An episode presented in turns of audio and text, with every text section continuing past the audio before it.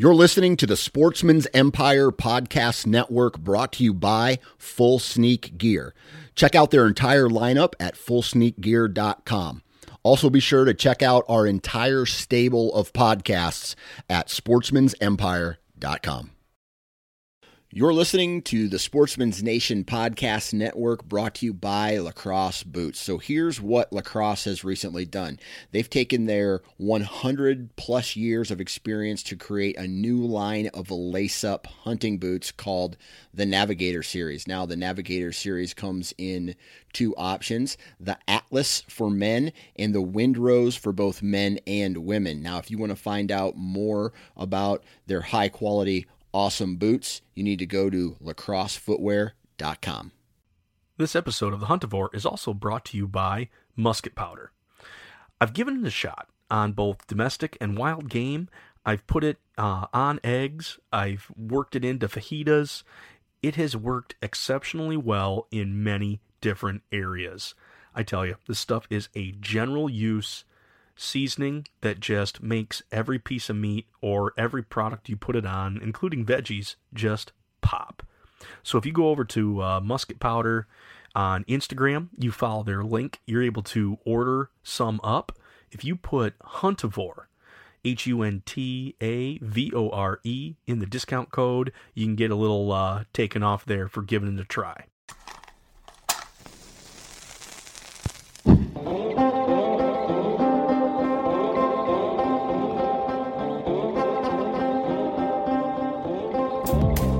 Welcome to the Huntivore Podcast, episode 30. Just add more musket powder. Nick sits down with generalist hunter and kitchen whiz Ward Danger. Ward has traveled all over pursuing many types of game, including some time in Africa. He has spent some time as a guide, worked in the oil fields, and has put together his very own seasoning blend called musket powder. I mean, this guy is a walking, talking storybook of awesome adventures. So sit back and enjoy.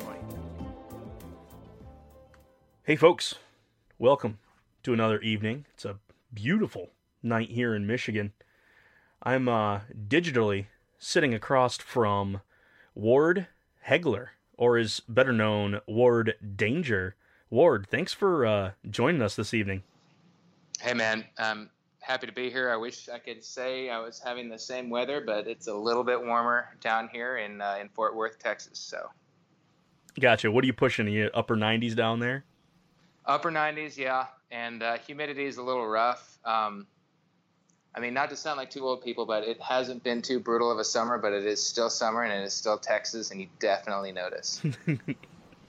I can only imagine stuff down there. Either yeah, it's either going to bake you or it's going to try and kill you. Yes. yeah. So, uh, Ward, what's your mild mannered day job? So, when you wake up in the morning, what do you do? That is a great question. I, I wear a lot of hats. Uh, I did uh, a, almost a decade of, of, drilling for oil and gas. Uh, I went so many different states. Um, right when I was about to flirt with the idea of going international, the the, the the market totally tanked, and um, I got laid off, and I'd been laid off before in the oil and gas industry, and it's I just I'm never going back. I'm third generation, and I'm I'm not going back. So I now work for a uh, flooring company. Uh, it's called Trinity Floors. It's in Dallas, and uh, I sell hardwood, tile, and carpet. And to uh, give you a kind of a a scope of what we do, we do everything from your house flooded, you need new wood, or wood floors, new carpet. Uh, it's an insurance claim. And then right now we're actually doing, you know, there, there's, there's one end of the spectrum. And then right now, one of our projects is we are doing the hardwood that the Dallas Mavericks will be playing on uh, very soon. Oh, so cool. We do everything. Um, everything, but we just don't pour concrete. That's about it. So we do everything. Gotcha. Yeah, if it's yeah, if it's not rock, you're you're gonna you're gonna throw it down. That's awesome. Yeah, and then uh, I'm a weekend worker myself. Um, my father-in-law uh, has about 400 cows. I think the exact number is 396 currently. That could change tomorrow. Um, and he's full-time busy, busy, busy. So on weekends I go down there and help him, which it doesn't. It's you know I'll, I'll be full disclosure. It's a lot of fun. I, I really enjoy working with him. Um, we we have a real good time. It's not very fun right now because it's it's hot, but at the end of the day, it's it's a lot of fun. Uh, he's a real smart guy, and I enjoy spending time with him.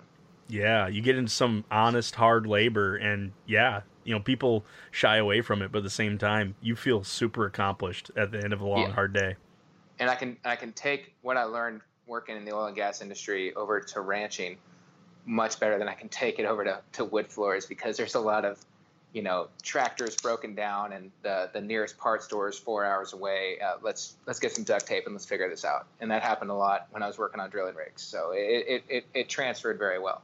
Excellent, excellent. My first tangent is going to be um, you know, folks, if you haven't gone over to Ward Danger's uh, Instagram feed, I was I was over there the other day, and Ward, you have got an epic looking mustache going on, sir. It is, I tell you, I am baby faced over here. I got nothing, you know, and I see that. What are some tips? You know, what is there some snake oil that I can put on? You know, do I got to rub uh, something on my face in order to get this stuff to grow? It is uh, that mustache that mustache. It, it's currently uh, I'm, I'm, currently Sans mustache right now because I, I try keep it professional in my job. So when I'm going to check on the Mavericks job, you, you never know if I'm going to run into Mark Cuban. I'm not going to have some weird mustache. so uh, that's never happened, but the, it would happen if I had a mustache. But uh, what the mustache thing, what I do is I'll start growing it and growing it and growing it, and uh, once a big hunting trip comes, the razor comes out. It it all started it was kind of like a giant running joke. Uh, one of my best friends, who owns a bow shop in Phoenix, it's called Ross Outdoors, totally cool place. Uh, he, it's his bow shop. He and I were each other's uh, best men in, in our weddings, and so we went. We did a couple bachelor parties for him and a couple bachelor parties for me, and then some mutual friends. And we made this kind of like a running tradition where every bachelor party we go on, we're, we're going to carve a gnarly mustache. And it just it just kind of went from there. Um, and now every year, preferably twice to three times a year, we get together to hunt. this last hunting, uh, last fishing trip we did a few weeks ago, we went gar fishing, and I had the email chain going. I'm like, okay, everyone's working on their mustache, right? And everyone replied, oh yeah, no problem, sure, no problem. And so I was growing out this gnarly caterpillar, and um, I picked him up at the airport, and everyone was basically baby faced, and I was like, y'all gotta be kidding me. So here I am, looking like I have you know a buffer zone on a school, and I'm got this creepy mustache, and everyone else looks totally normal. Um, so I, I kept it. I owned it. My my wife is not impressed when I when I pull it out. Let's just put it that way. She's not a fan of the mustache. I mean, every now and then, usually like day three or four, she's like, you know, I kind of like it, and then I've got a meeting and I gotta get rid of it. So uh, but yeah, in general, she's she's not a fan. No. Gotcha. So you you hailed down from Texas, um, and you're gonna have to you're gonna have to help us Upper Midwest because we feel like Texas is this different country. You know, size and scale of everything is just massive. You never know what's to come around the corner, whether it's to be, you know, a, a normal cow or, you know, for heaven's sakes, it could be some emu that walks over. Um, tell me a little bit about living down in Texas, especially on the hunting side. Um, are are our assumptions accurate that there's just you know ranches of huge scale and you just have every kind of exotic at your disposal? So I'm not good at much, but if there's something I'm good at, it's it's going to be answering this question, and, and the reason why is is because uh, the reason why is because I am not a Texas native. Um, I don't have like a Texas pride to beat my chest about. Uh, love this place. It's a great place to raise a family, go hunting, make a living. Uh, I was born in Arizona. I lived in Mississippi, lived in Texas, did a quick stint in North Dakota, did a quick stint in Louisiana, hunted and fished all those places. Um, so, but I've been frequenting Texas my entire life. I've got family here. Uh, and I've had a lot of very first events in my life happen here. First deer killed, first turkey hunt. Uh, but Texas, like as you mentioned, it's, it's a really strange place. The, the deeper you dig, it's like the Da Vinci Code when it comes to hunting and fishing. Um, as you mentioned, you have no idea what's around the corner, and in some parts of the state, it's its entire ecosystem. I mean, you have you have every kind of like uh, what do you call it geographical geographical setting you could ever imagine. So like some parts of the state, like the hill country, where the the 10 foot uh, high fence is super popular on both sides of the of the highway. Um, you'll see animals that that you thought were extinct. You're like, I could have sworn I saw that on the PETA website recently. Uh, now, however, like, and one of those am- uh, animals, for example, is a this elk-looking animal called the Père David. I don't know what its native Chinese name is, but over here we call it the Père David. Um, I'm I'm about ninety percent sure that it is extinct in China due to overhunting and deforestation. No way. Uh, I, I'm don't quote me on that. You might want to fact check that. But if they're not extinct, there's like two left. Uh, but they're all over. They're all over Texas. Uh, they're a crazy looking animal. It's it's a Chinese elk, is what it is, and you see them all over the the, the hill country. Um, and it's just crazy because it's extinct in its motherland, but here in Texas they're absolutely thriving. And I, I think they have made efforts to reintroduce them from Texas populations. Uh, and then you you mentioned the scale of the state. As I kind of mentioned before, it, it's crazy. Like there's there's parts of Texas where if I put a blindfold on you, and you know we got on a fully funded private jet tour day Texas, and uh, which would be awesome. Um, and you know I took off the blindfold and I said, okay, where are we? You'd say, oh, we're in Louisiana. We're in a swamp.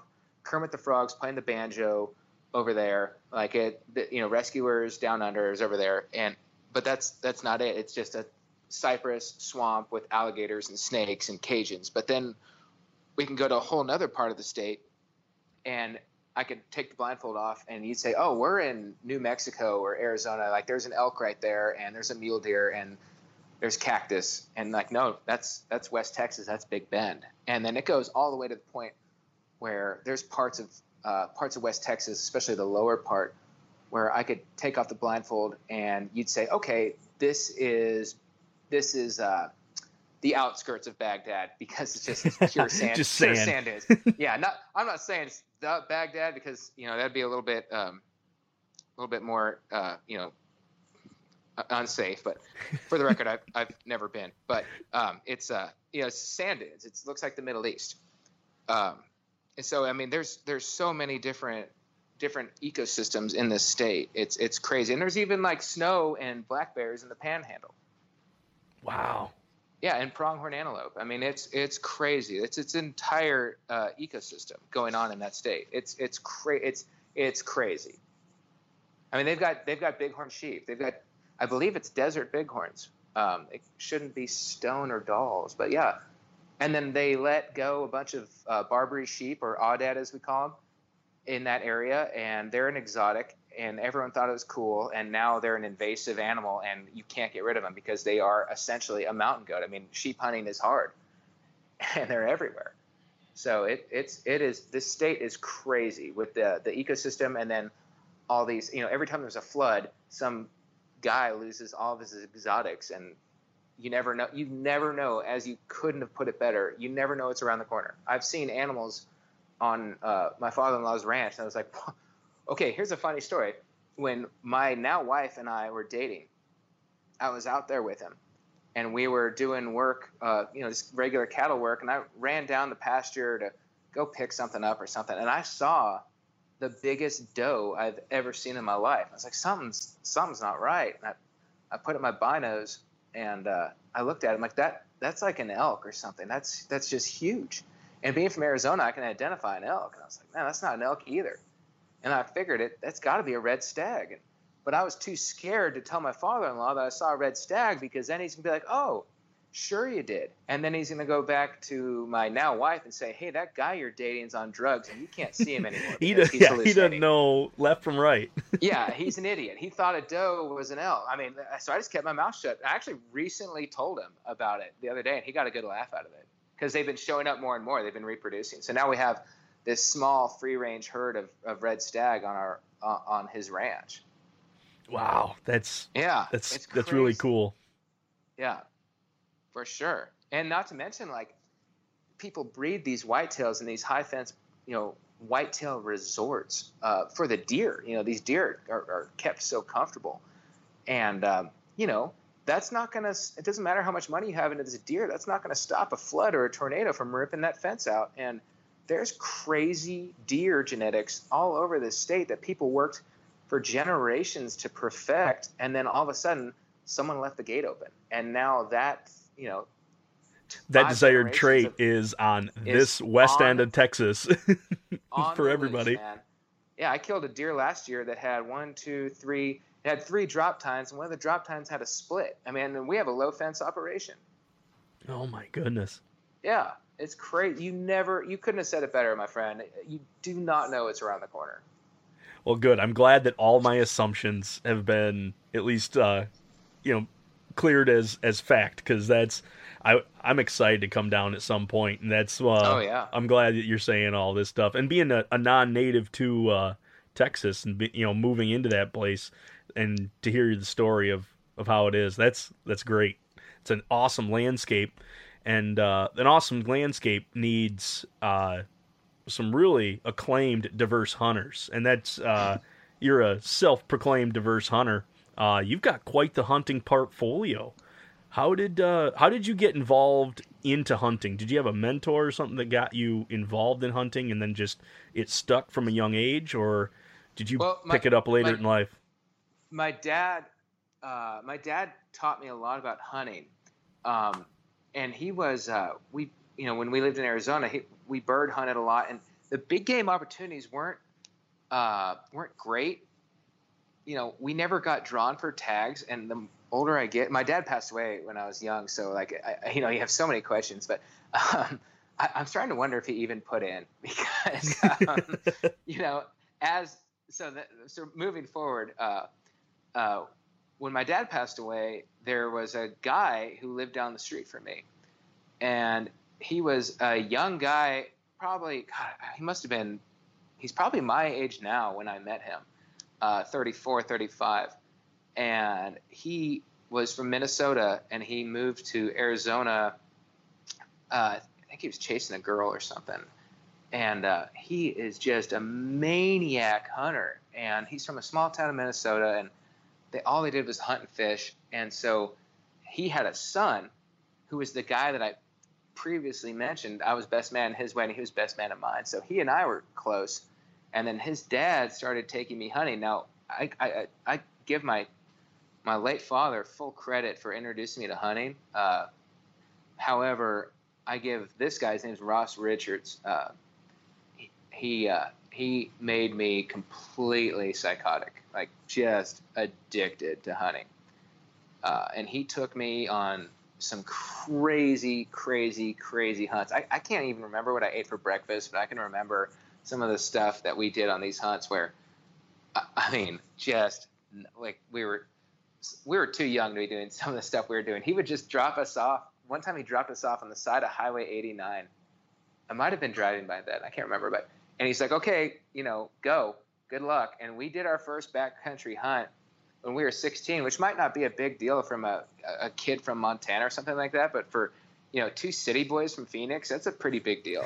oh yeah. Uh, yeah. Where do we go?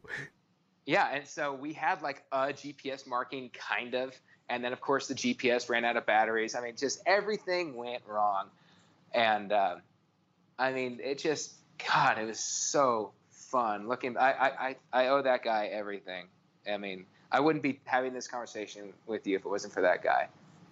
That's awesome. And then he opened, yeah, then he opened that bow shop, Ross Outdoors in Phoenix, and his son runs it now, and it's it's just it's we're we're family. Those are the guys that I went gar fishing with that bailed on me to grow mustaches. So Gotcha, gotcha. Um, so yeah, you you become this psychotic. You've been you've been over into to Africa even. What con- have you been? What are the countries that you've been to and uh, done some hunting in? uh, okay, so just hunting internationally. I've been to Canada. Let me just preface something for the listeners. I used to be single, and I used to make a lot more money than I make now. So I used to have I used to have like zero bills because I worked on a drilling rig. I worked two weeks on, two weeks off, and then I stayed in uh, my mom's guest house. So I had literally no overhead. Um, so I don't want your listeners to think I had a silver spoon. I, I, I worked really hard and made some cash, and I blew it all. I should have saved it. But um, hey, you've got quite the experience. I think you know you've yeah. you've saved it as far as like experiences go. Yeah, hopefully that cashes out. Um, so I've been. Uh, I did a wolf hunt in Canada. That was a disaster, but a lot of fun. It was negative 25, I believe, was the coldest I saw it. Um, one guy on that trip got a dog. Uh, I've been to South Africa. So I went to South Africa in 2008, and I made friends with one of the trackers on the, the hunting party. And then he and I became really, really tight. And he would come to the States, and I would go to South Africa, and he'd stay at my house. I'd stay at his house. So I've been going to South Africa since 2008, about every other year, every two years or so. And what the average guy is paying for one of these trips, I mean, I I don't even pay, I pay like a plane ticket and some various expenses because his family's uh, they're farmers, and so you know we they have the land already, and man, I'm not gonna lie, it's it's a pretty sweet deal. He and I uh, he and I are, good friends, and he comes here and I take him fishing and hunting, and I go there and he takes me fishing and hunting, and I I could never afford a, a regular like safari. I, the only reason I get to go is because I've got a really, really good friend over there. You got a good contact. Yeah. Um, reason I even went to this is uh, you went on a you you hunted a giraffe. that, that blows my mind. I want to know the story of of how you stalked an animal that's you know basically a tree. Yeah, it's funny you mentioned tree, and you'll see where the tree will come in. He started with a tree, and I'll end it with a tree. Uh, so that giraffe has a story. I get so much, uh, so much trash talking from my buddies about that giraffe, and and rightfully so. I I'd give one of my friends a hard time too, but there there is a story behind it. Uh, I got no pleasure out of that.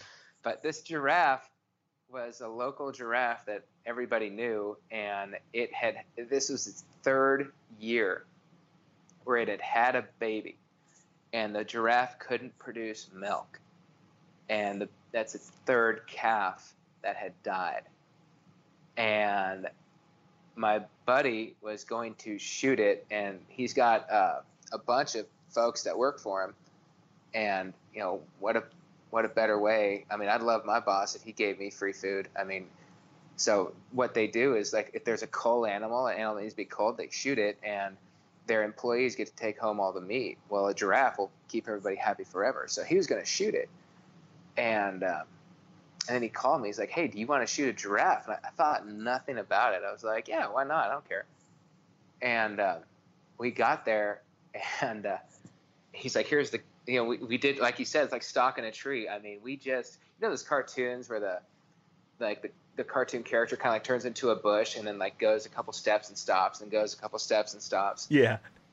That's exactly what it was like, except without the the, the music, like the do do do do do. We we did like we just went tree to tree to tree, and the whole time I'm sure this giraffe was like, what in God's name are they doing? Because it's a giant periscope if you think about exactly. it. Exactly. He's up there just, or she's up there watching you yeah. the entire time. Yeah. And uh, finally, she was like, "Okay, I've had enough of this," and and she starts walking off. And my buddy was like, "You have to shoot her right now." And I almost didn't want to because I felt bad, but my, I knew I would have gotten so much ridicule. And so he told me, he's like, "What you do is you make your first shot has to be absolutely perfect." And so aim for the heart. And he kind of gave me an idea where to aim and a heart on a giraffe is absolutely huge. So if you miss that, you've got much bigger problems. There's more to the more things yeah. you need to work on. Way more. And uh, so he told me once you fire that shot, reload and put your scope up. And it's just like hog hunting because when you're shooting hogs or running, and what I always tell people is don't wait for a perfect shot. If your red dot is touching uh, pig, pull the trigger. So he told me reload, and then once your crosshairs touch giraffe skin, pull the trigger, reload, repeat. And I fired, and the giraffe went straight up, like when you do a perfect heart, heart shot on a deer. Yeah, they do the back kick. Went, yep, it went up. It, yeah, yeah, and then it it went down, and it took off running, reloaded, shot, reloaded, shot again, and like I said, we're gonna do the segue with the tree. It hit a tree, and it didn't break the tree in half. It didn't knock branches off. It took out the roots and everything as if a giant storm had gone through. Oh my goodness. Yeah, so you know those tackling dummies in, in high school football where you hit them with your shoulder? Yeah, that's basically hit- what that tree was. Yeah, she hit that tree just like a tackling dummy, and you just watched all the roots come flying out. And it was a it was a pretty substantial tree, Wow. and it went down, and then the work started, as they say.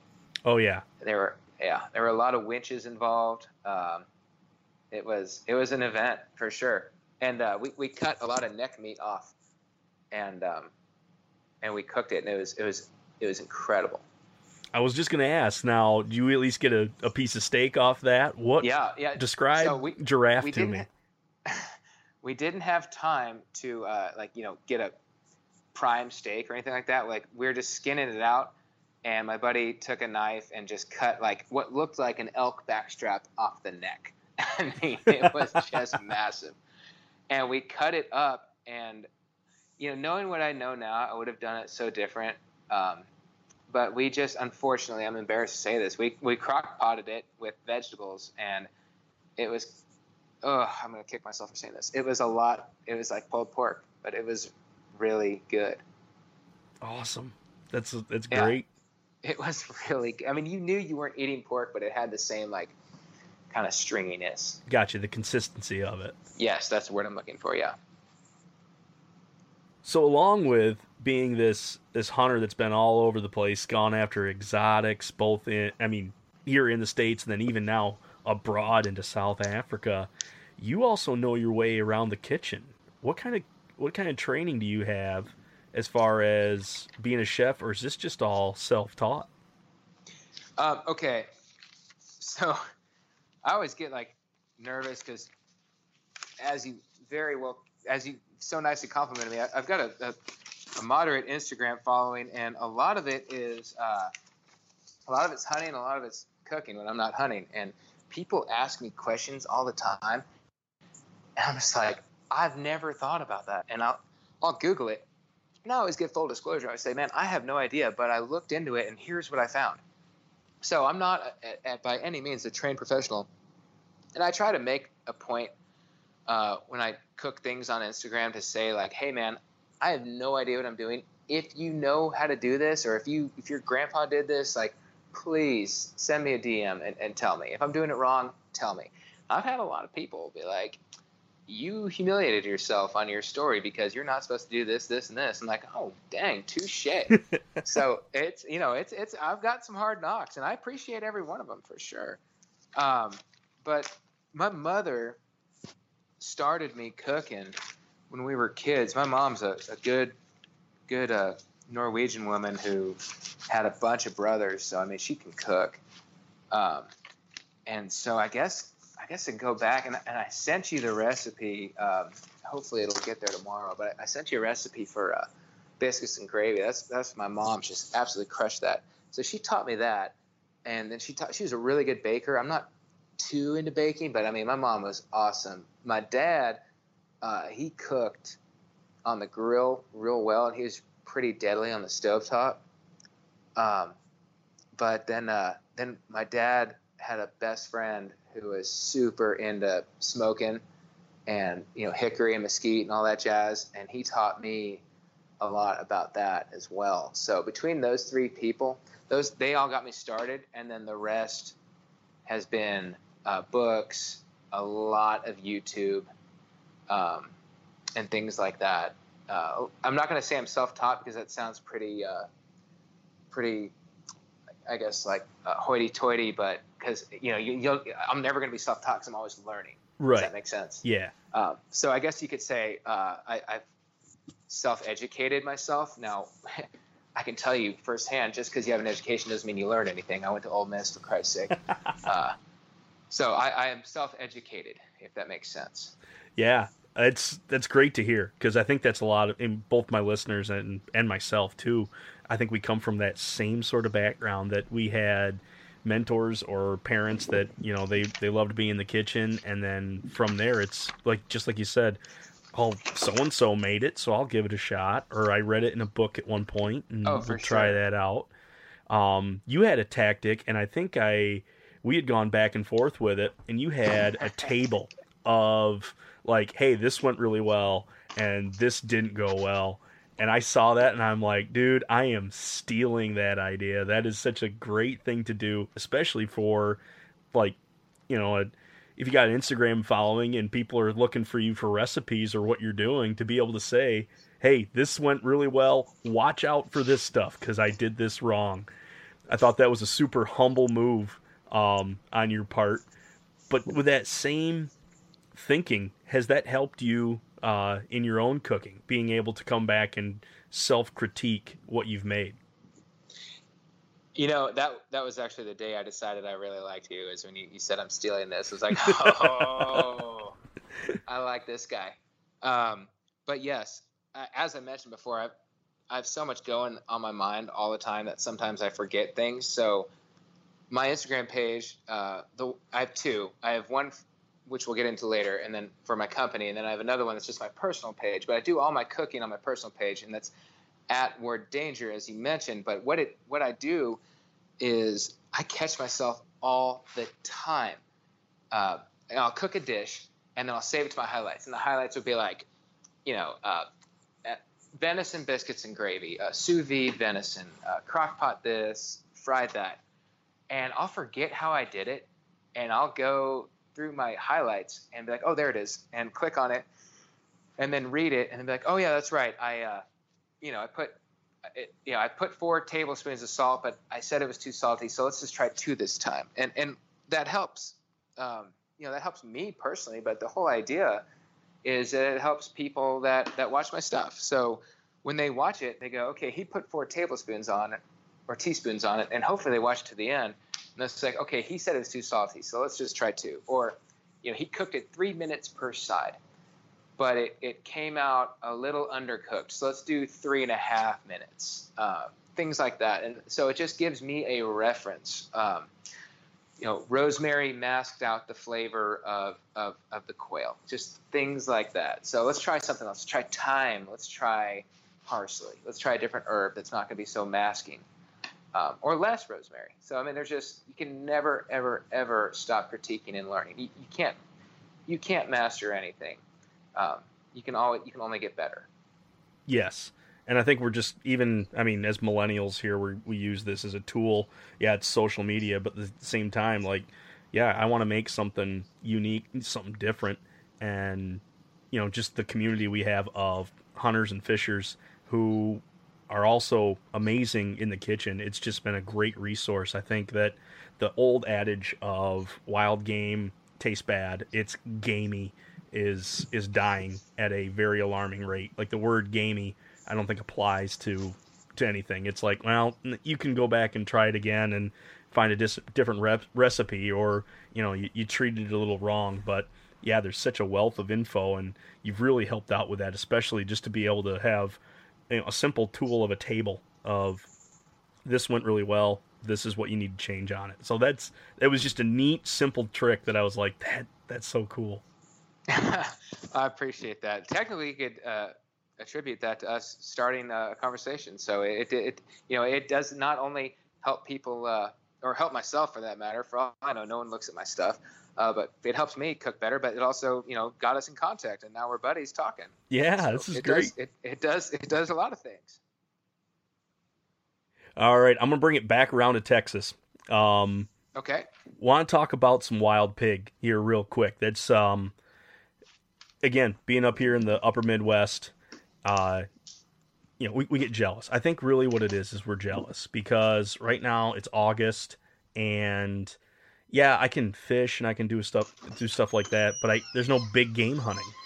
And I go through all these pages and I just see people down south or you know, guys like you down south smoking smoking hogs and sows and it's like, "Oh, I just want to be down there doing that." Um is are pigs a problem or are they an opportunity in your mind? Okay, great question. Um, this topic is, in my opinion, and for the record, I'm going to start out by saying everything on the subject of pigs and really everything that we've talked about is my opinion. Someone out there will disagree with me, and that's fine because there's a really good chance I'm wrong. There's people out there that know more than me, and there's people out there more experienced than me. And instead of you know puffing your ego out, you should probably listen. Uh, that being said, as a guy who's a decent cook and a guy who is a decent hunter, I, oh, you know, okay. A lot of people, there's this mythological question: if you could press a button and make all the wild pigs disappear, um, that's been mentioned on other hunting podcasts. Yeah. And uh, I'm appalled when people say that they wouldn't press that button or wave the wand because in my opinion, pigs do so much damage to people. Like there's a guy. I, I, live in Fort Worth. I live in I live in the city, and my neighbor shoots pigs, and he's a dentist. Okay, he he does not care about um, the uh, unrepairable, uninsurable keyword there crop damage that the pigs did to the guy at the farm over.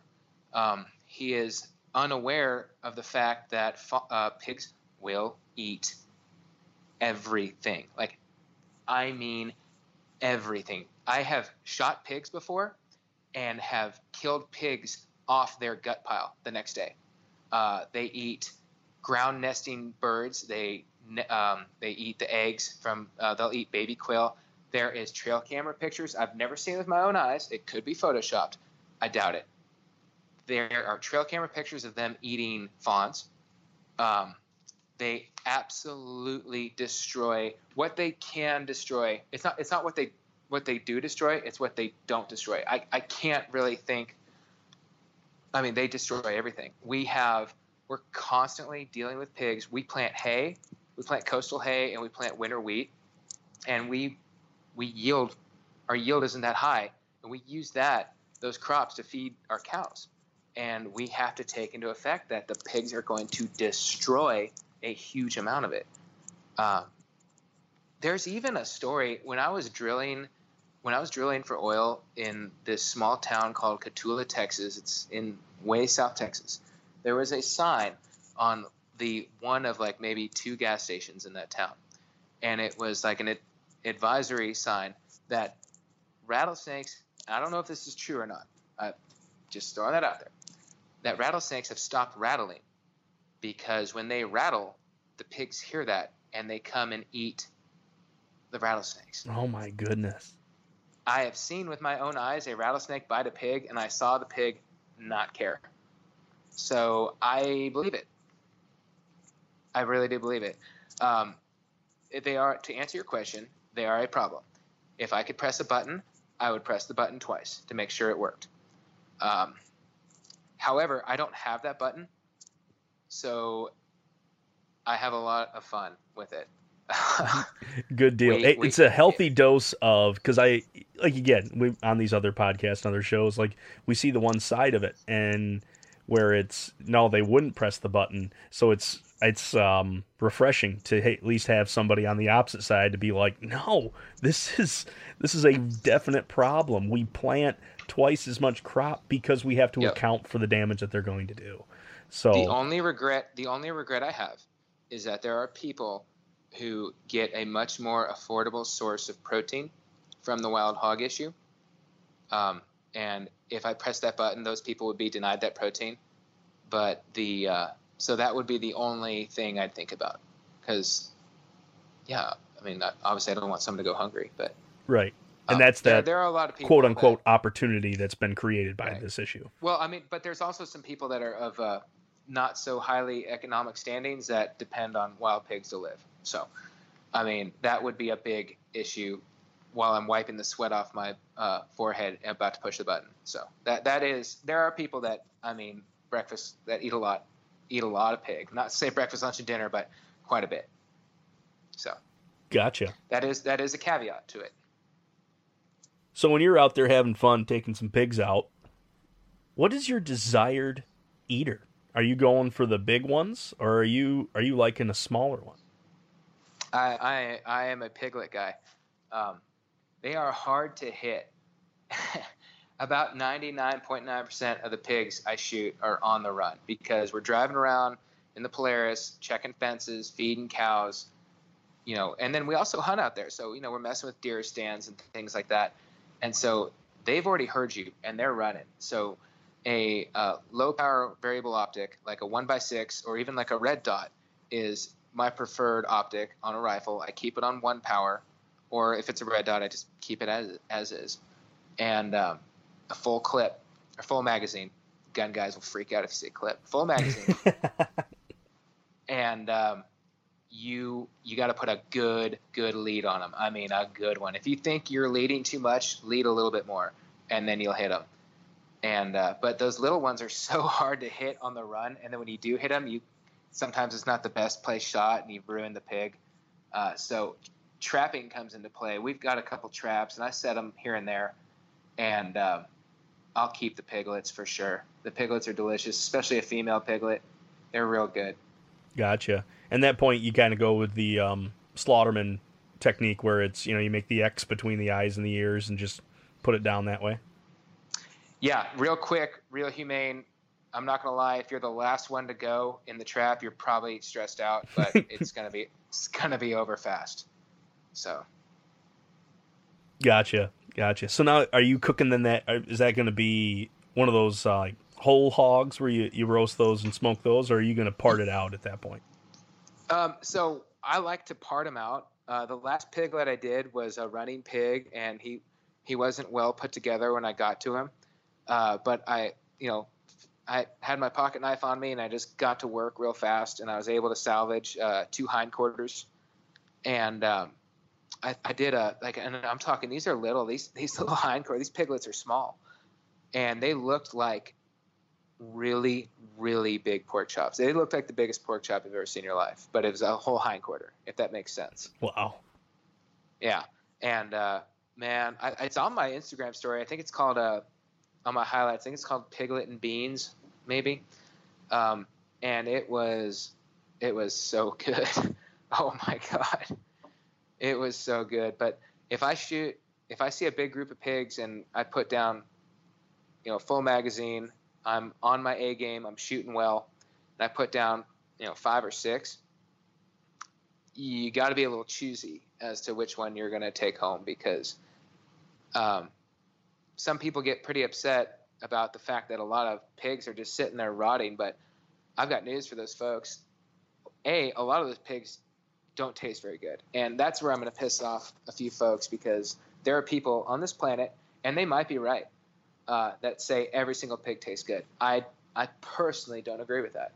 Um, so I'm a little bit choosy with my pigs. Uh, but if there's if I had to make a choice, it would ten times out of ten be a female, and uh, I'd say fifty percent of the time be less than less than 50 pounds. I'll do if it's 100 is my cutoff. If I see a, a young female that's less than 100 pounds and I've got something coming up, like, hey, you know, I've got a bunch of people coming into town. This would be a lot of fun. I'll grab her for sure. But above that, then they start to get nope, kind of sour. I mean, you walk up to them and they smell so bad. And like I said, they're all on the run when I'm shooting them. So there's a good chance there's a gut shot involved. There's a good chance there's a hindquarter shot involved. Um, and anyone, you know, you can really tell a guy who has no experience is like when they, you know, you have a group of pigs running and you, you ended up wounding half of them and finishing them off with your sidearm. And, you know, you get these comments like, oh, you should have done this, you should have done that. I'm like, okay, you just told me you've never done this before. Yeah. So I just you, you should have done this okay. Monday morning yeah. quarterback. Oh, I wish I Yeah. would have thought of that at that moment in time, but Yeah, and I'll look at the guy's Instagram profile, and he's from like you know New Hampshire, you know, just something like, okay, pal, gotcha, loud and clear. Thank you, thanks for your help. and yeah, you you look at that too is you know you're shooting animals on the run at that point, and like you said, a bad shot here and there. You you're working in heinous conditions. You're at just like you said, 89 or excuse me, 98 degrees. Humidity's probably stinking high. You've got a now an animal that you put down that was stressed out and you Oh, gut shot at it. you know, it's like the worst setup you could have as far as a butcher at that point. You're like, I'm gonna save maybe the the back straps of it, but other than that, it's like it's sour by the time you walk up to it. Yeah, you know, I, my father-in-law knows what's going on. And the only thing he asks is that, you know, the big ones I drag out of the pasture because they'll screw up your baler. Uh, not not saying that's uh, happened to me. I think I blamed someone else. Hopefully he's not listening to this. But yeah, they'll screw up your baler pretty good. Uh, the big ones will. So yeah, we, we drag them to the edge, and um, they just they're you know they're inedible. Like just because they're a living creature, it's an invasive, destructive creature, and doesn't mean that they they're going to taste good. I mean, badger doesn't taste good.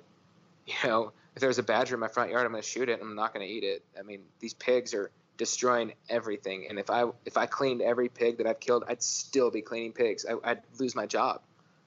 I mean, and I wouldn't be able to salvage all the meat. It's like he says, 100 degrees It's too hot.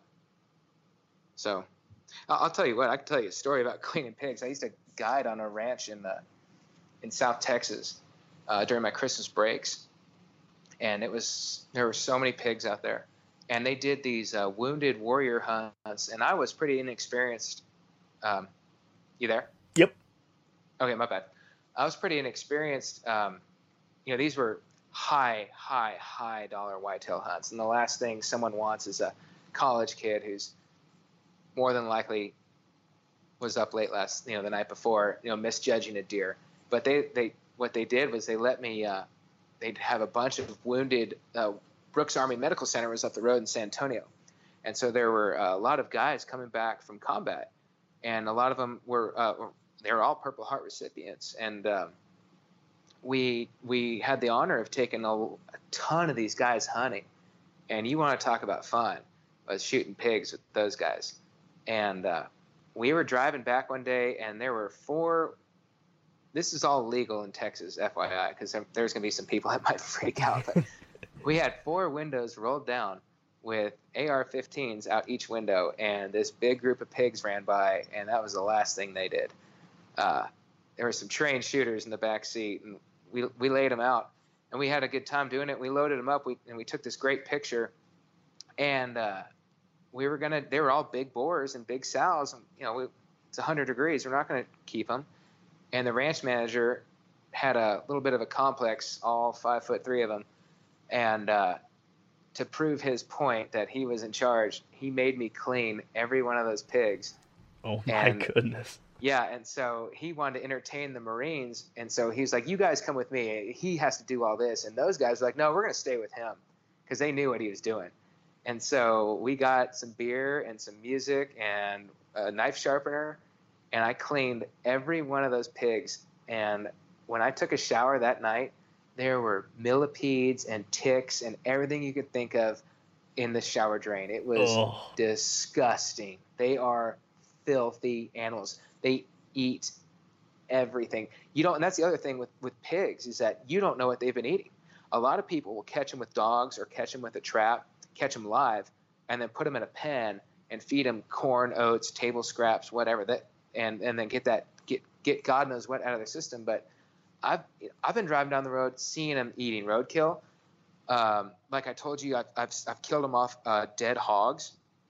Um, uh, when like you shoot a pig and you wound it, and they run off, they'll kill and eat that pig. I've heard that, never seen it, but I've heard that from a lot of people. I yeah, mean, I've seen that on the domestic eat. side where one goes down, the rest of them turn on them very quickly yeah, I mean, we've all seen the movie Snatch. I mean, they they will eat anything. So you don't know what they've been eating. They, they, there's a good chance if it's if it's uh, the ranch I work on, there's a good chance they've been living high on the hog, eating high dollar corn and protein that's supposed to be for whitetails. So they might taste okay, but you know, you never know. Yeah, and, and they travel so much. They're not like whitetails where they stick around. So they could be from five miles away, and they just got there that night. And during their five mile trek, they found a dead gray fox on the road and ate it. I mean, you don't know. You just you have no idea. It's yeah, a crapshoot. That's nuts. It's a crapshoot. Is is there a parasite problem down there? Is are you finding a lot of either like tapeworms or cysts in the meat uh, because so, of this roadkill or even the um, kind of the cannibalism going on? They can. I know that they can get trichinosis, so you got to like a domestic pig. And for the record, a lot of people don't know this, but the pigs that we're shooting in Texas, Mississippi, Louisiana, that is the exact same pig that's in a uh, in a in a hog farm in Iowa. It's the exact same animal. Um, same. I mean, it's exactly the same. So they're susceptible to all the same diseases. Like there's when there's a trichinosis outbreak, you know, they have to kill all the pigs, and same thing. But you, we can't do that in the wild kingdom. We don't know which one has trichinosis, which one doesn't. So some of them have trichinosis. So you got to cook them all the way through, which is fine because they're not really that good medium rare, anyways. Um, I'm going to butcher this one. I hope you don't have any medical professionals as listeners. Uh, uh, brucellosis, I believe. Brucellosis. Does that ring a bell? Yeah, Bruce brucellosis. Brucellosis. Something yeah. like that.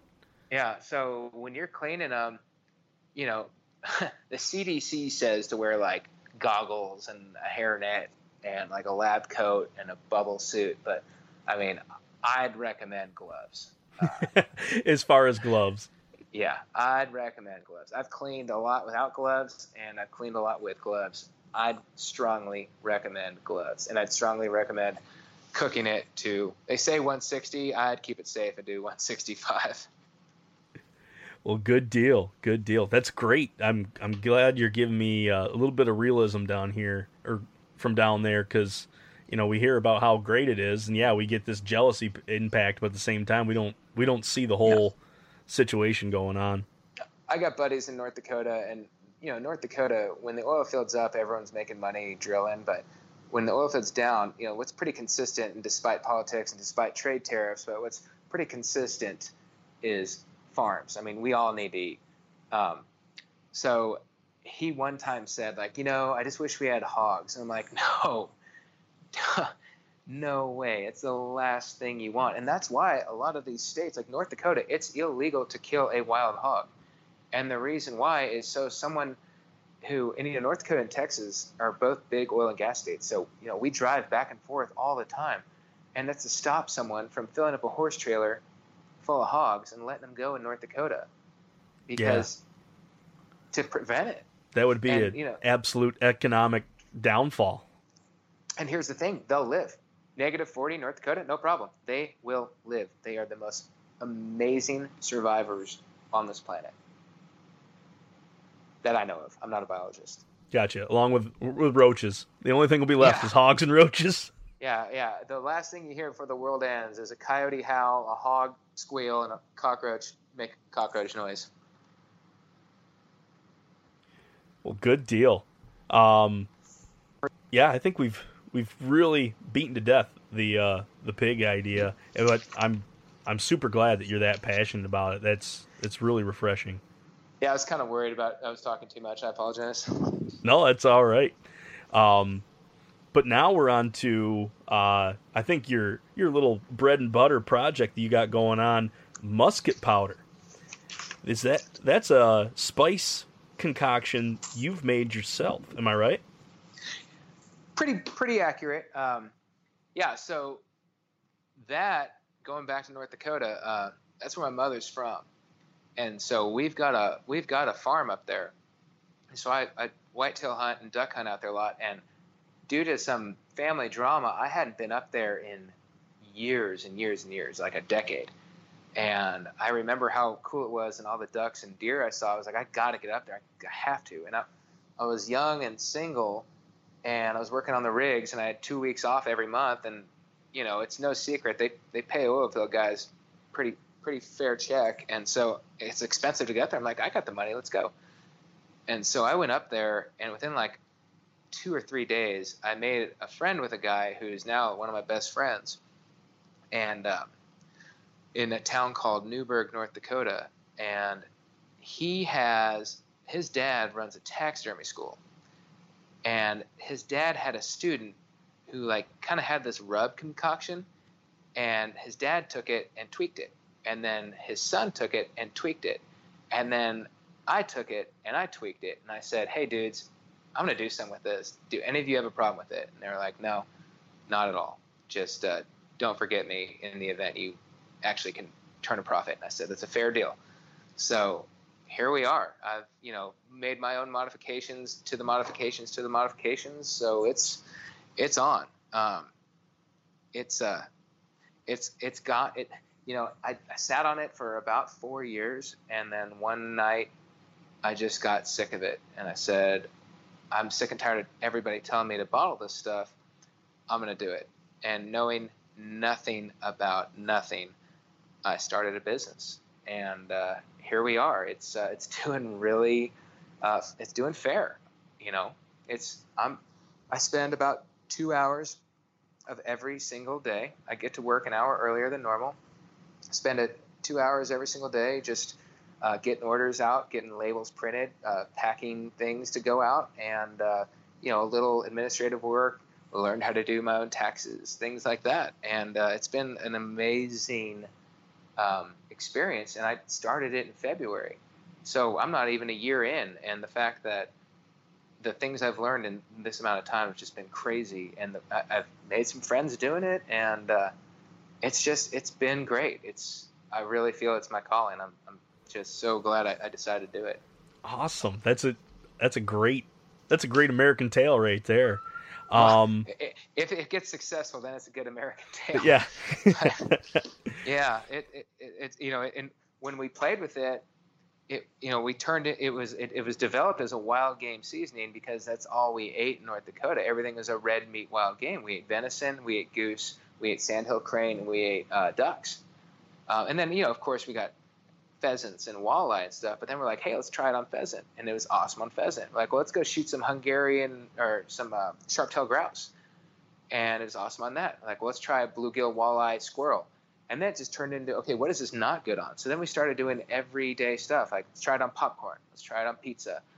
Um, you know, we, we let's try it in a brine. Let's try it just every kind of cooking method you could think of. And honestly, I, there's a guy I know, one of my customers he puts it on the rim of his drink before he makes some his wife loves it on the rim like a salt on a margarita. She loves it on the rim of her drink. I don't know what the drink is. Oh man, probably like a Bloody yeah. Mary or something like that. Yeah, would be yeah, epic. Yeah, yeah, and uh, we've put it on uh, watermelon. We've put it on everything, and it's really it's great. It's uh, it's just been it's been crazy. It's just been so much fun doing this since February. My life's just been full throttle, and I love it. Well, hey, while we got you here, thanks again for listening. Dustin, where can our listeners engage more with us? They can check us out on Instagram at Huntivore.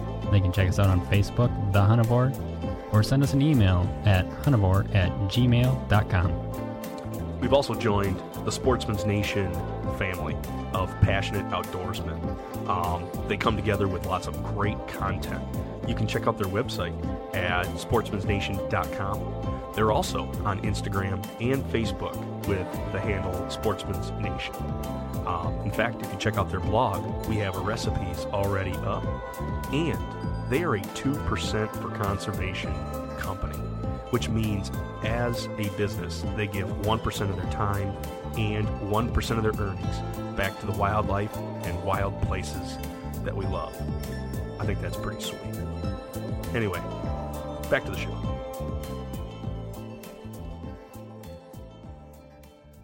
I'm really excited to get a hold of uh, the musket powder. Um, just seeing it, you know, in use basically online, just like you've said, it's been on everything.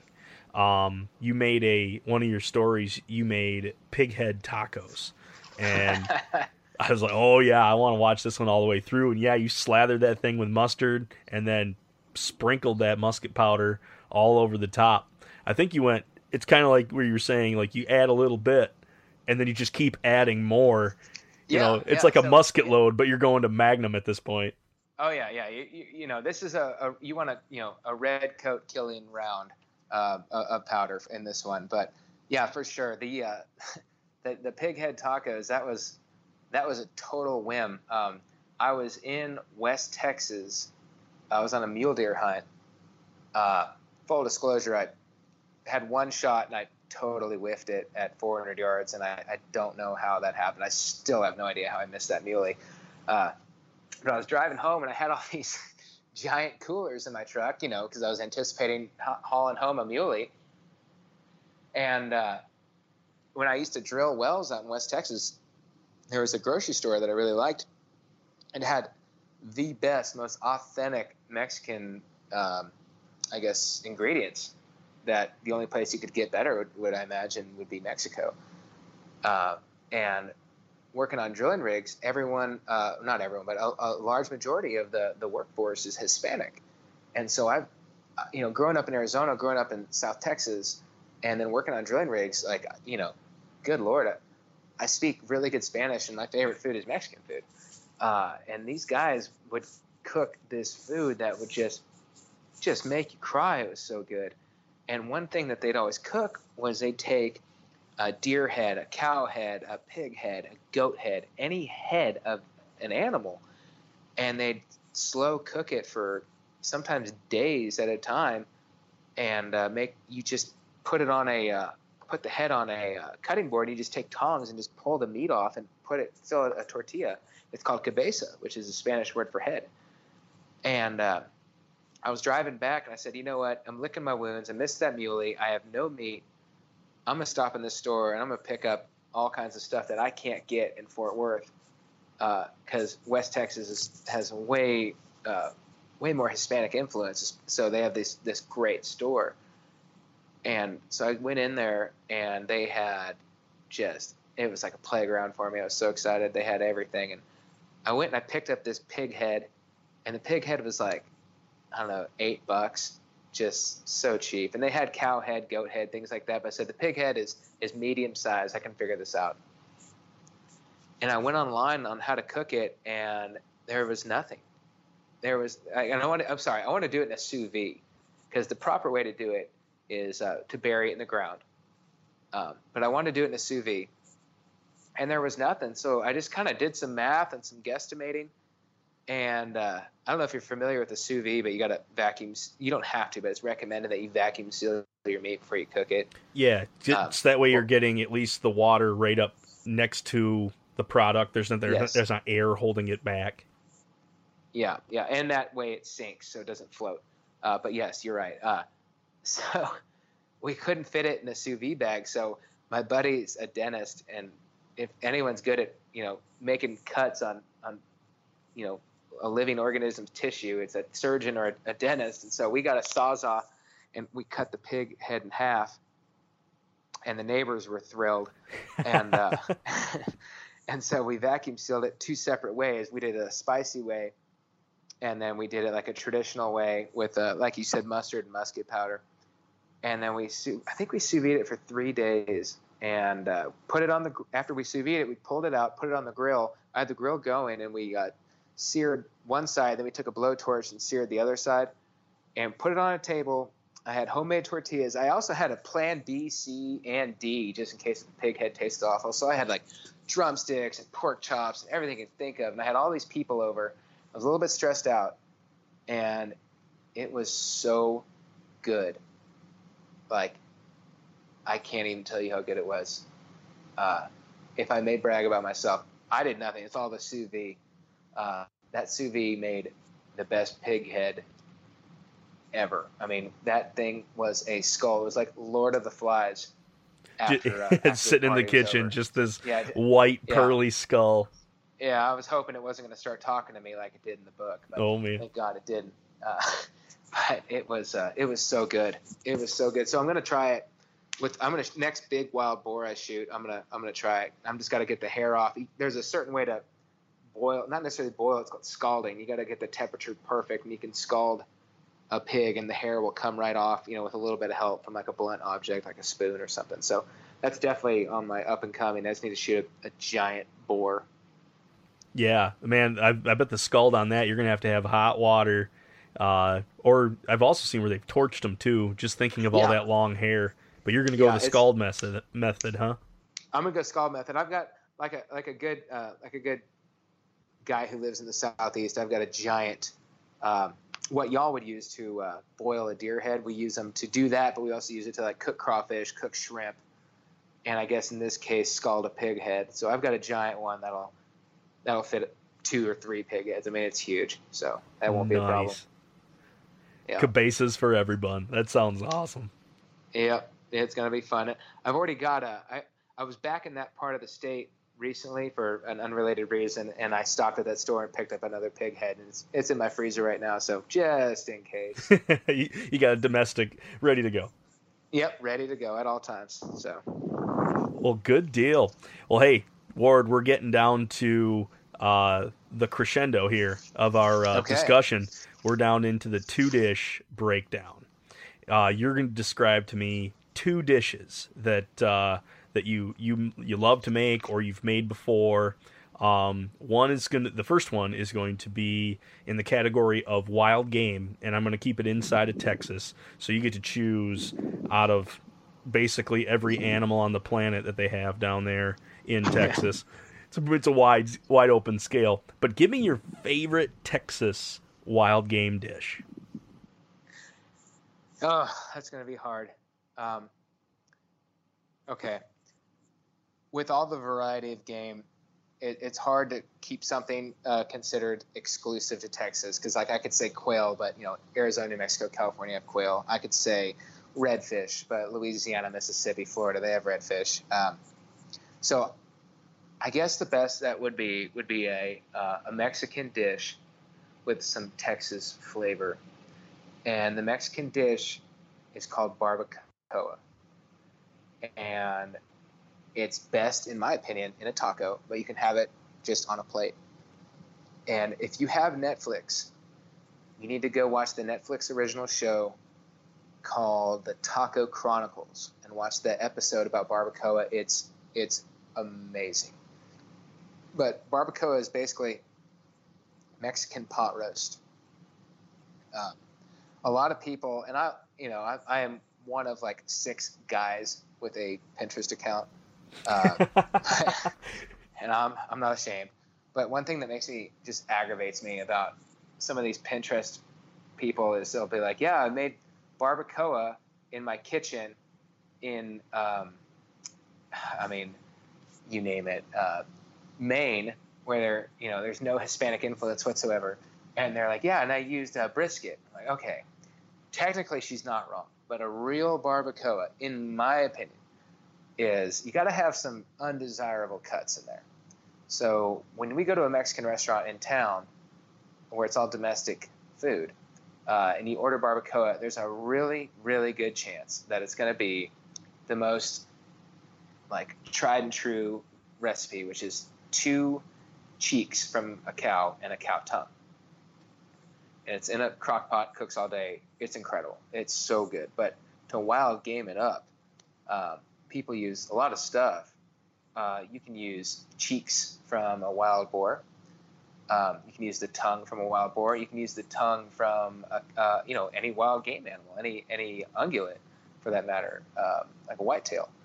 Uh, but what I like to do is, and so, and I'll have uh, I'll have domestic cow cheeks in my freezer on standby just in case if I can't get a hold of any pig cheeks because I would never try it with, with venison cheeks. That'd be really gross.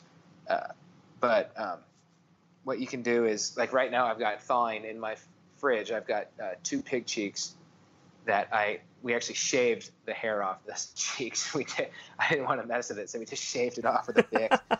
Um, yeah. And- Did you use Barbasol? Because I feel with barbacoa it needs Barbasol. again, my wife is just so impressed. Uh, yeah. So, anyways, uh, I've got that thawing, and then I've got a, uh, I've got just a good old fashioned venison roast, and, uh, but I've done it with with pig tongue. I've done it with uh, deer tongue. I've done it with uh, tenderloins. I've even done it with venison tenderloins. Now that's a prize cut, so you don't want to go just chucking those in the crock pot. But we shoot quite a few deer, so we can get a little bit spoiled. Um, so for places where you can only shoot like one or two deer a year, I would not recommend using your tenderloins because that's awesome. But I remember one time we were just trying to free up the freezer and we threw them in, and it, it was incredible. But the, the best part about it is that there's not a lot of ingredients, and the ingredients that you need, you use them twice. So that being said, you use them to cook with, and you use them to garnish. So, yeah, yeah. So what I like to do is I take a white, I, I take two white onions. I dice up one, I quarter the other. The dicing is for garnish. I take an entire bulb of garlic, cut the top off, cut the bottom off, leave the paper on, no big deal. Um, I take a handful of cilantro, chop one handful, excuse me, two handfuls, chop one handful for garnish, leave the other stems on everything. You throw it all in a crock pot. And you can, people throw radishes in there too, but keeping it simple. You throw it all in the crock pot, and then you cover it with musket powder, which can be found at www.musketpowder.com. And you put in a little bit of water. Uh, I use, I'm, I'm a bone broth addict. I make all my own bone broth out of every living animal here. Um, I've got a, I, I pressure jar them all, so I have a pantry just full of bone broth ready to go. Uh, I pour that on there, and then you hit, you know, low for 12 hours. And while you're doing that, look up how to make homemade tortillas. It's surprisingly easy. It's in, in fact so easy. If you go to Walmart, I guarantee you they have everything you need at Walmart, including the tortilla press. Um, so yeah, that's always next... been intimidating because I heard there you. Well, I guess that's making the actual mesa itself or masa is you need lye in order to do that. I guess I under, is that what is that correct? Yeah, yeah, masa, masa. Um, so one of the keys for making it is when you get the dough all ready, I take a damp washcloth and so you got all the dough in a bowl. Take a damp washcloth, cover it, put it in the fridge for 30 minutes. Um, I I am not a scientist, but for some reason the damp washcloth does something, and it makes it work, and it's ready to go. I've tried it without a washcloth, and it didn't work. Maybe that was just you know the way the planets were aligned that day, but so I just stick to the the, the damp washcloth. Uh, so you let it cook. I do this at night, and then you go to bed and the next morning you've got the best smelling house ever. And uh, if you're doing it in the crock pot, if it's in the sous vide, you won't know. But if you're doing it in the crock pot, uh, then you open the lid and you just treat it like pulled pork, just shred, shred, shred, shred, shred, and then start getting your tortillas ready. And then the tortillas are ready, you pull them out, you make a little taco with all that meat in there, and then you garnish it with uh, uh aforementioned objects like uh, or uh, vegetables like white onion, cilantro, jalapenos. I, you know, I know this is a dominant uh, Midwestern audience, so I, I, left the jalapenos out. But we use a lot of jalapenos down here. We're we're uh, getting better, you know. We're getting better. Hey, we're getting better at it. We'll we'll do a popper here and there, but that's about as far as as long as cream down. cheese is involved. You know, the Midwesterners are happy. oh yeah, and and ranch and Busch Lattes. You betcha. um, but yeah, so then you, you, take that tortilla and you fill it with meat and then you garnish it. Um, some people like salsa. Me personally, I just feel that that's like putting A1 sauce on a backstrap. Just don't do it. Uh, but if that's your game, then that's your game. Um, and it is, oh, it is my favorite. It is so good. And the best part about it is that you can make it with anything. Like I mentioned, that Netflix show, they use everything. They use goat hindquarters, they use cow tongues, they use you know, a sheep head. I mean, it's all just basically just meat that kind of a lot of undesirable cuts, and then of course a couple good desirable cuts. But uh, it's it's it's it's just a whole nother level of good. I could see a lot of Michigan white-tailed deer shanks being saved by this recipe alone. If guys would just take the time to save their shanks, I think barbacoa could be a huge hit up here. For sure. Uh, the, yeah, for sure. Um, and another, and, and, deer tongues. I mean, you put, you know, let's say you got what four shanks of deer and a tongue. You know, you put all those and your buddy's shanks and your buddy's uh, deer tongue, and maybe to just as a filler, add something really fatty. Uh, I know y'all don't have pigs. You're lucky, but go to the go to the Walmart and you know, I'd be I wouldn't be shocked to to know that there's um, there's there's cow cheeks at uh, at your local Walmart, or like if there is a uh, Hispanic community in town, um, or you have a friend who's like of a Hispanic uh, origin, you know, ask him like, hey, do you all ever cook barbacoa? Where do you get the where do you get the cow cheeks? And he'll tell you. That's you, you don't know unless you ask. Yeah, it's very so, true. Yeah, yeah, I think and, we got um, quite a bit. I think we've got some real nice uh, Hispanic grocery stores up near Grand Rapids at least. I know there's oh. a there's a population there that would be that would probably be my first stop right there. Oh yeah, for sure. And while you're there, they've got pig feet. They've got, I mean, every kind of strange things that we would turn our nose up at, but um, it's so good. It's all so good. Uh, we, I mean, uh, being in Texas and growing up in Arizona, we I Mexican food and Hispanic culture is, is just a huge part of my life. I mean, I, we eat Mexican food all the time. Good deal. Well, man, we got a good start on our first dish. The second one, it does come with a little bit of weight here, Ward. This is your date night menu. You are, uh, you and the wife are staying home for your date, and kids are gone, and dogs are gone. It's just you and the missus, and you are cooking. That's the one stipulation. What are you making that you're going to serve to make this date go just right? Hmm. Okay. I'll give you the abridged version. Um, so, for the record, what I'm going to describe is on my Instagram page under uh, venison pot pie. Before you roll your eyes, I'm going to tell you why it's different from one that you've ever had before. Uh, you know, if I were to ask my wife, she'd definitely say venison pot pie for sure. Um, so, as I mentioned before, I, I, I'm a big, huge advocate of taking the time and making awesome, awesome bone broth. Um, when you can cook uh, deer meat, let's say you got ground venison and you're making chili out of it, and you took the, the broth from the same animal, that the same animal's bones. I mean, it's like a magical experience. It, it's yeah, there's unreal. something about it. Yeah. So I'll make some bone broth. I'll roast my bones and then make a broth out of it, and it's like motor oil dark. I mean, it's it is like dark chocolate. It's so dark and it's so good. So that being said, I don't have time with with that kind of uh, with that kind of uh, cooking method for making broth, which is very time consuming. I do not have time to make a pie crust. So I, I concentrate my efforts on making a killer broth when I can just go to the store and buy a pre-made uh, pie um, crust that's probably better than anything that I can make. So I, that is my opinion. If you if you work really hard to make a solid broth, you can get an awesome crust just about anywhere, and it's so good. I take uh, I take a pound of ground venison, and I take a pound of uh, venison sausage, and I, I nickel that up and cut it up and dice it. You know, brown both of them together. I love a good char, so I contradicting what I'm saying. I usually char the living heck out of my sausage first, and then then dice it up which gives it killer flavor. And then I brown up the venison. And then I cut up, uh, let's see, celery, three ribs of celery, uh, a cup of butternut squash, um, and then I dice up a, a, small white onion.